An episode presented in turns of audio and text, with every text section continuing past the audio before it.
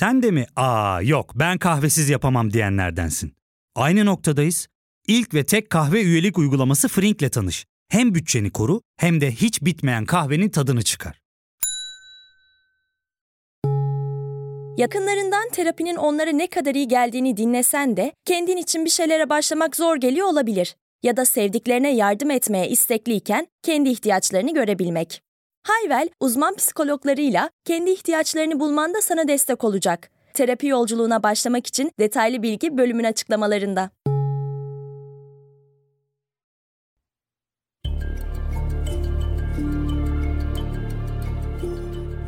Merhaba, ben Ali Yağız Baltacı. Podbi Medya'da yeniden birlikte olmaktan büyük mutluluk duyuyorum. Bilgisel'de bu hafta Cumhuriyet Halk Partisi'nin yeni lideri Özgür Özel'in siyaset yaşamını inceleyeceğiz. Hazırsanız başlayalım.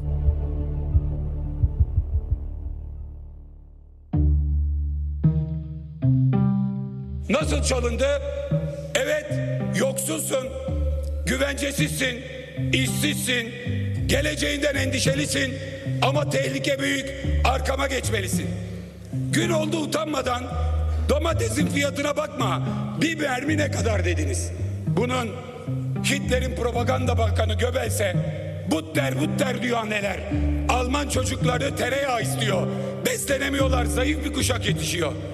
Diyor ki Alman çocuklarının tereyağına değil Alman tanklarının gres yağına ihtiyacı vardır. Çocuğun tereyağını talkın gres yağına gösterip de oy toplayan zihniyete de yazıklar olsun.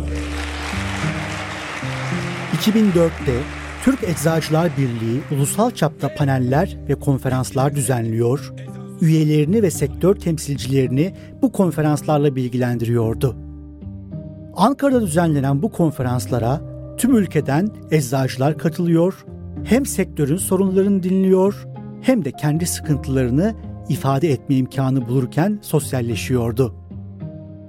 Türk Eczacılar Birliği Başkanı'nın, Sağlık Bakanlığı bürokratlarının, Büyükşehir Oda Başkanlarının, üst düzey yöneticilerin uzun ve sıkıcı konuşmaları katılımcıları bezdirmiş ve salonda esneme sesleri duyulmaya başlamıştı. Artık herkes bitse de gitsek moduna girmişken kalın çerçeveli gözlüğü yüzüne tam oturmamış, minyon yapılı, zayıf bir genç sahneye çıktı. 30 yaşındaki bu genç Manisa Eczacılar Odası Genel Sekreteri Özgür Özel'di.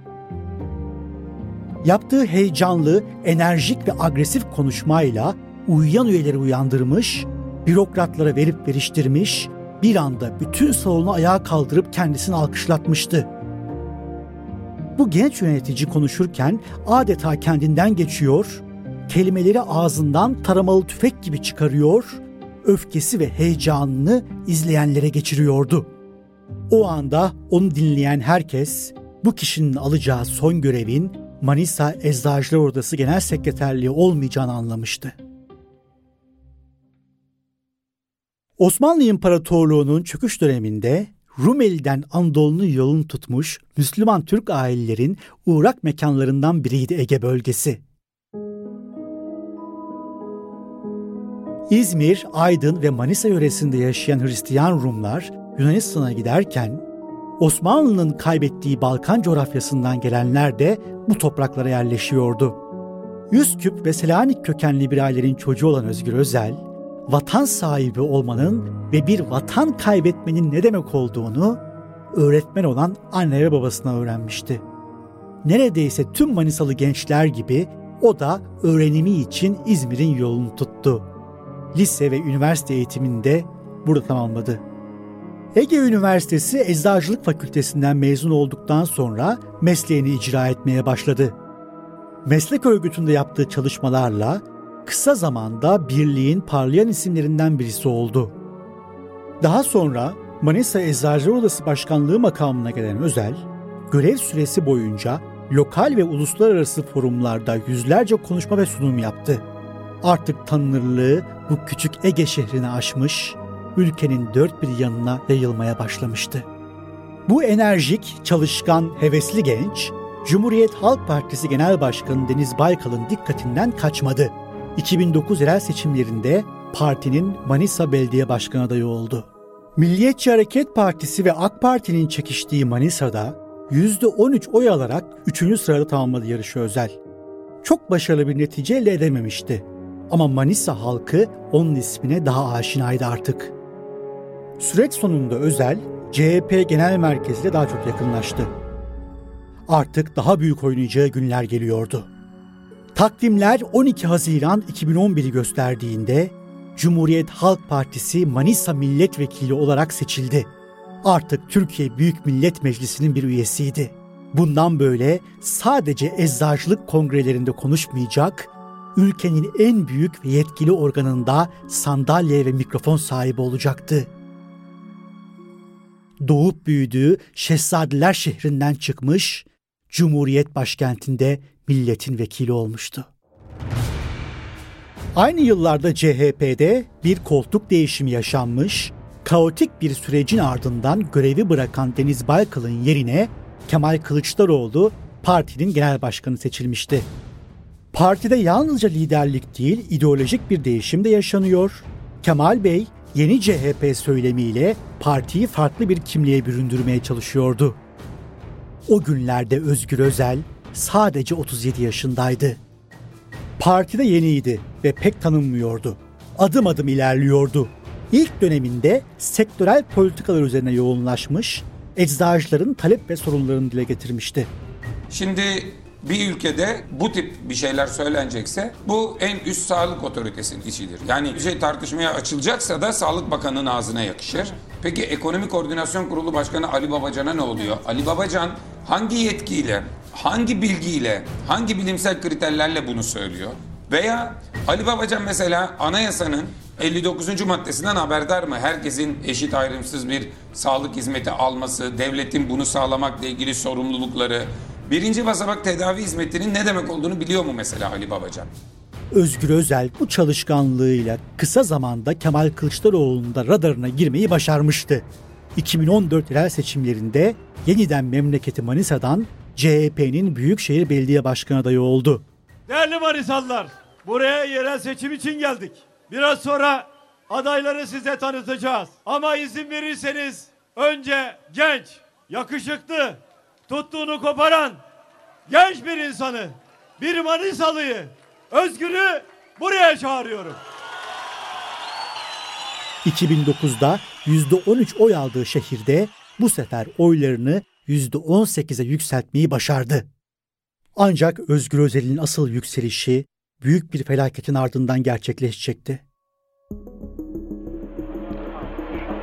Değerli arkadaşlar bu saat itibariyle bir yandan tahliyeler devam ediyor ve 205 işçi kardeşimizi şu anda kaybetmiş bulunuyoruz. Bu sayının artmasından e, endişeliyiz. İlerleyen saatler 13 Mayıs 2014'te Türkiye kömür karası bir sabaha uyanmıştı. Manisa'nın Soma ilçesindeki kömür madeninde çıkan yangın nedeniyle 301 madenci hayatını kaybetmişti. Facia, Türkiye Cumhuriyeti tarihinin en çok can kaybı yaşanan iş ve madencilik kazası olarak kayıtlara geçti. Özgür Özel yaşanabilecek faciayı öngörmüş ve faciadan tam 20 gün önce meclise konuyla ilgili bir önerge sunmuştu. Bugün verdiğimiz araştırma önergesi Soma'daki işçi kayıpları ile ilgiliydi. Soma'da patlamalar oluyor maden ocaklarında ve o patlamalarda işçilerimizi kaybediyoruz. Verdiğimiz soru önergelerine cevap 10 kere denetledik. 66 tane kusur. Şu kadar para cezası verdik. Sonuç yeni patlama yeni ölümler. Peki işçi ölür, ölen ölür, kalan sağlar Recep Tayyip Erdoğan'a yetmektedir. Facia sonrası da sürekli olarak bölgedeydi Özel. Dava süreciyle de yakından ilgileniyordu. Hatta mahkemeden sorumlulara gereken cezalar çıkmadığında gözyaşlarını tutamamıştı. Bugün kazandım sananlar mahkum olacak. Bugün kaybettiği düşünenler de buraya çıkıp oh be bu sefer adalet kazandı biz kazandık diyecekler. Buna söz Bugün kundakta olanlar, kucakta olanlar, pusette olanlar bugün pankart taşıyor ya. Soma için adalet diye pankart taşıyor. O gün 10 yaşında olanlar bugün avukat olmak için okul okuyorlar. O gün gözü yaşlı annelere biz söz verdik. O sözü tutmak namus borcumuzdur. Andolsun ki tutacağız, andolsun ki hesap sorulur.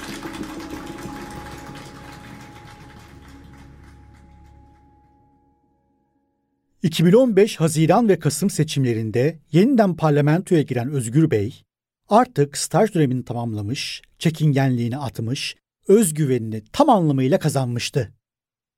Kemal Kılıçdaroğlu'na en yakın kişilerden biri haline gelmişti. Bu noktadan sonra Özel, CHP'nin Türkiye Büyük Millet Meclisi Grup Başkan Vekili olarak esip gürlemeye başladı. Suç İşleri Bakanı diye söylendiğinde toplumun genelinde bir kabule dönüşen mesele bu akşam bir iftira işleri bakanına dönüştü. Bütün meseleyi şunun üzerine kuruyor. Sinir krizleri geçirerek diyor ki devlete iftira attırmam. Burada devlete iftira atan yok. Ama kendisine soru soranlar var. Meclisteki performansı tüm gözlerin Özgür Bey'e çevrilmesini sağlayacaktı. Fakat burada bölümümüze kısa bir ara verelim. Geri geldiğimizde Özel'in Türkiye siyasetindeki yükselişini değerlendireceğiz. Ya fark ettin mi? Biz en çok kahveye para harcıyoruz. Yok abi, bundan sonra günde bir. Aa, sen Frink kullanmıyor musun? Nasıl yani? Yani kahvenden kısmına gerek yok. Frink'e üye olursan aylık sadece 1200 TL'ye istediğin çeşit kahveyi istediğin kadar içebilirsin. Günlük 40 TL'ye sınırsız kahve mi yani? Çok iyiymiş. Aynen. Hatta şu anda 200 TL'lik bir indirim kodu da var. E hadi hemen indirip üye ol da bu fırsatı kaçırma. Terapiye başlamak, içinden çıkamadığın döngüleri kırmak, bazı yanlış bulduğun kararlarını değiştirmek ve kendinle beraber daha huzurlu bir yaşam inşa etmek için atabileceğin en değerli adımlardan biri. Hayvel ile yoğun yaşam tempona uyum sağlayarak online terapi seanslarını takvimine göre ayarlayabilirsin. Bini aşkın uzmandan sana en uygun terapisti seçebilir, podb10 koduyla indirimden yararlanabilirsin. Detaylı bilgi açıklamalardaki bağlantıda.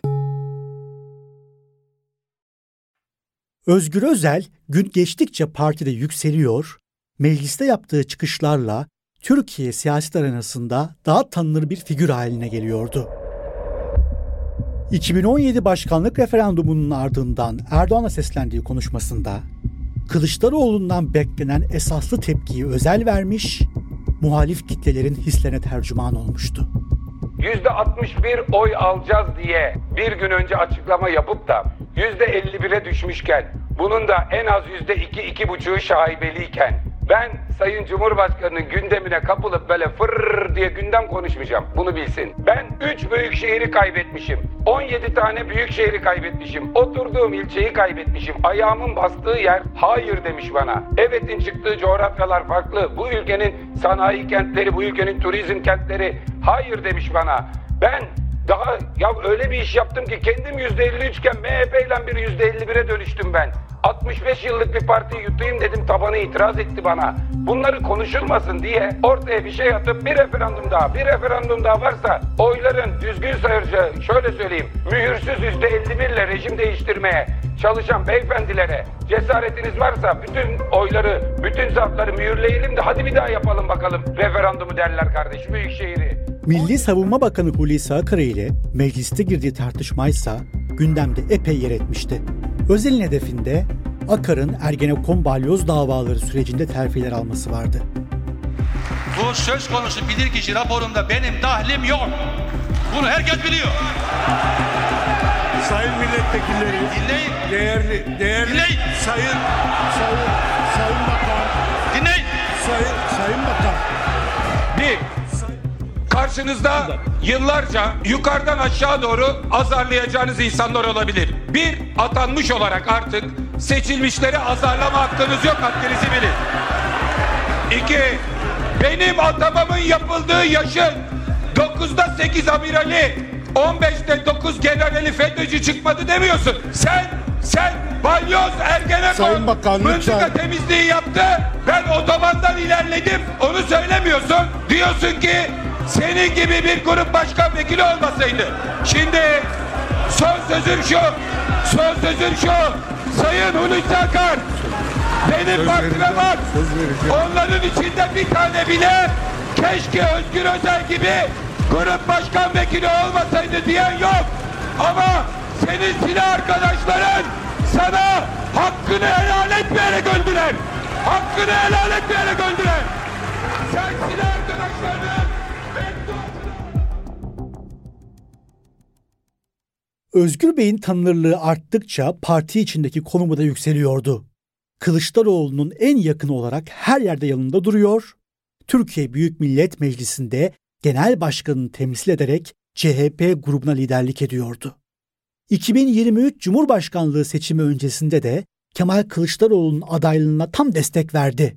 Kemal Bey'in Cumhurbaşkanı olması durumunda kurulacak kabinede İçişleri Bakanlığı için ismi geçenlerden biriydi. Kılıçdaroğlu'nu Cumhurbaşkanlığı yarışı için Türkiye Büyük Millet Meclisi'nden uğurlarken yine gözyaşlarını tutamadı Özel. Gelin görün ki bu sürecin sonunda Kemal Bey'in en büyük rakibi kendisi olacaktı. 28 Mayıs 2023 gecesi Cumhurbaşkanlığı seçiminin ikinci tur tamamlandı.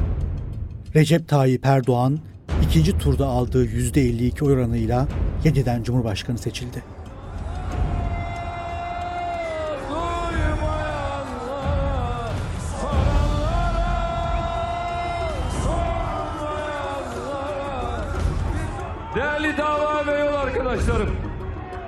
Sizlere en kalbi duygularımla, hürmetle, muhabbetle selamlıyorum.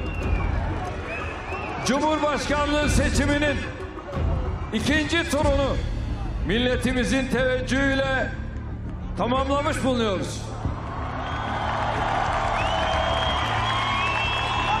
İki bayram arasında bize bir demokrasi bayramı yaşatan milletime şükranlarımı sunuyorum.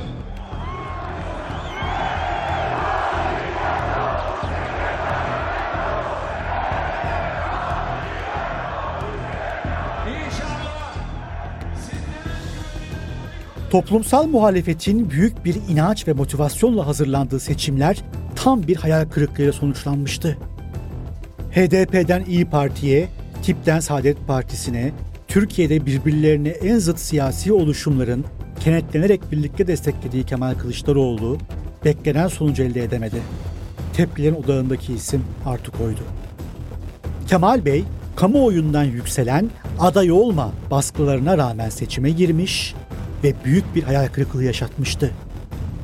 Lakin kendisine yönelen tepkilerin sebebi aldığı seçim mağlubiyetinden çok hala koltuğunda kalma konusunda gösterdiği ısrar olmuştu. Kemal Bey'in bu tutumu parti içerisinde de bir huzursuzluğa yol açmıştı. Olağan kurultay süreci başlamadan hemen önce değişim sesleri de günden güne yükselmekteydi. İşte tam da bu noktada Özgür Özel belki de hayatının en kritik ve cesur hamlesini yaparak Kemal Kılıçdaroğlu'na karşı genel başkanlık adaylığını ilan etti.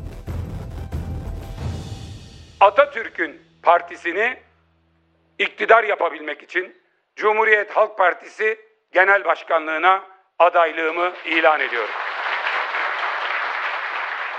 Bu Özgür Özel için yeni bir başlangıç, yeni bir sayfa demekti. Aynı zamanda da devasa bir riskti. Siyasi tarihimizde mevcut genel başkanların kurultay sonucu değişmesi çok nadir karşılaşılan bir durumdu. Üstelik Özgür Özel o güne kadar hep Kılıçdaroğlu'nun yanında en yakın olarak kalmıştı. Buna karşın Özgür Bey'in avantajları da vardı. Bunların en büyüğü Kılıçdaroğlu'na karşı hem parti içinde hem de seçmen nezdinde yükselen değişim arzusuydu. Kemal Bey, parti içi örgüt desteğiyle koltuğunu koruyabileceğini düşünüyordu. Ama bu rüzgar sert estiğinde etkisi büyük olabilirdi. Özel'in bir diğer önemli avantajı ise İstanbul Büyükşehir Belediye Başkanı Ekrem İmamoğlu'ndan aldığı açıktan destekti.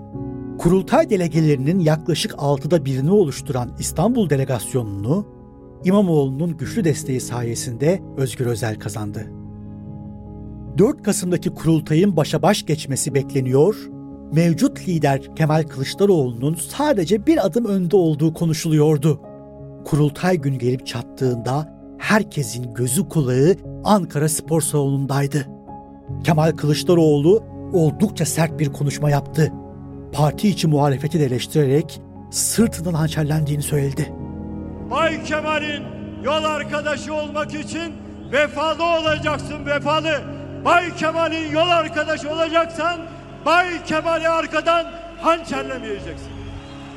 Salonun ikiye bölündüğü, değişim yanlıları ve Kılıçdaroğlu destekçileri olarak ikiye ayrıldığı kurultayda Özgür Özel'in konuşması yuhalamalar ve protestolarla kesildi. Gençler, gençler, canımın işleri, canımın işleri. Bak, şu duruma düşürmeyin. Şöyle anlaşılır. CHP'de bu kadar önemli bir konuşmada siz genel başkan adayını konuşturmazsanız sanırlar ki Kemal Bey bir şeyi eksik yaptı da siz kapatıyorsunuz. Yapmayın. Akşam saatleri geldiğinde oylamaya geçildi. Kılıçdaroğlu'nun yarışı önde götürdüğü fısıldaşmaları duyulurken sonuçlar açıklandı. 1346 geçerli oyun kullanıldığı kurultayda Özgür Özel 682, Kemal Kılıçdaroğlu 664 oy aldı. 18 oysa geçersiz sayıldı. Özgür Özel yarışı önde bitirmiş ama salt çoğunluk olan 690 delegeye ulaşamadığı için seçimi kazanamamıştı. Bunun üzerine genel başkanlık yarışında ikinci tura gidildi. Rüzgarın değişimden yana döndüğünü gören delegeler ikinci turda daha güçlü bir şekilde Özgür Özel'e destek verdi. Ve Özel bu sefer çok daha net bir şekilde kazandı. Sırtıma, omzuma yüklemiş olduğunuz sorumluluğun farkındayım. Gazi Mustafa Kemal Atatürk'ün, İsmet Paşa'nın, Bülent Ecevit'in, Deniz Baykal'ın, Murat Karayalçı'nın, Hikmet Çetin'in, Altan Öymen'in ve Kemal Kılıçdaroğlu'nun koltuğunda oturmak, onların emanetine sahip çıkmak, bundan sonra benimle birlikte hepinizin görevidir. Ben sizlere güveniyorum.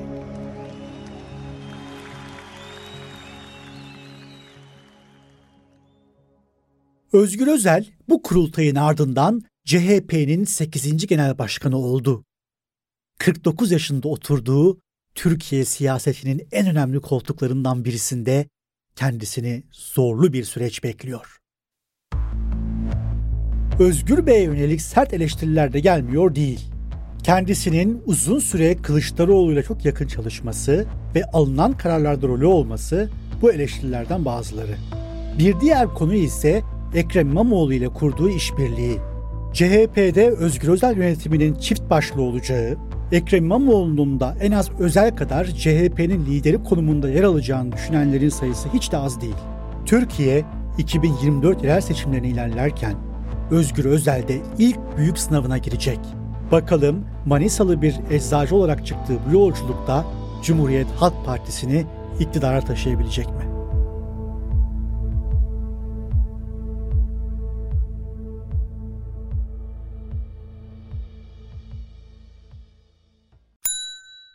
İlk ve tek kahve üyelik uygulaması Frink, 46 ildeki 500'den fazla noktada seni bekliyor. Açıklamadaki kodu girerek sana özel 200 TL'lik indirimden faydalanmayı unutma. Hadi sen de Frink üyeliğini başlat, kahven hiç bitmesin.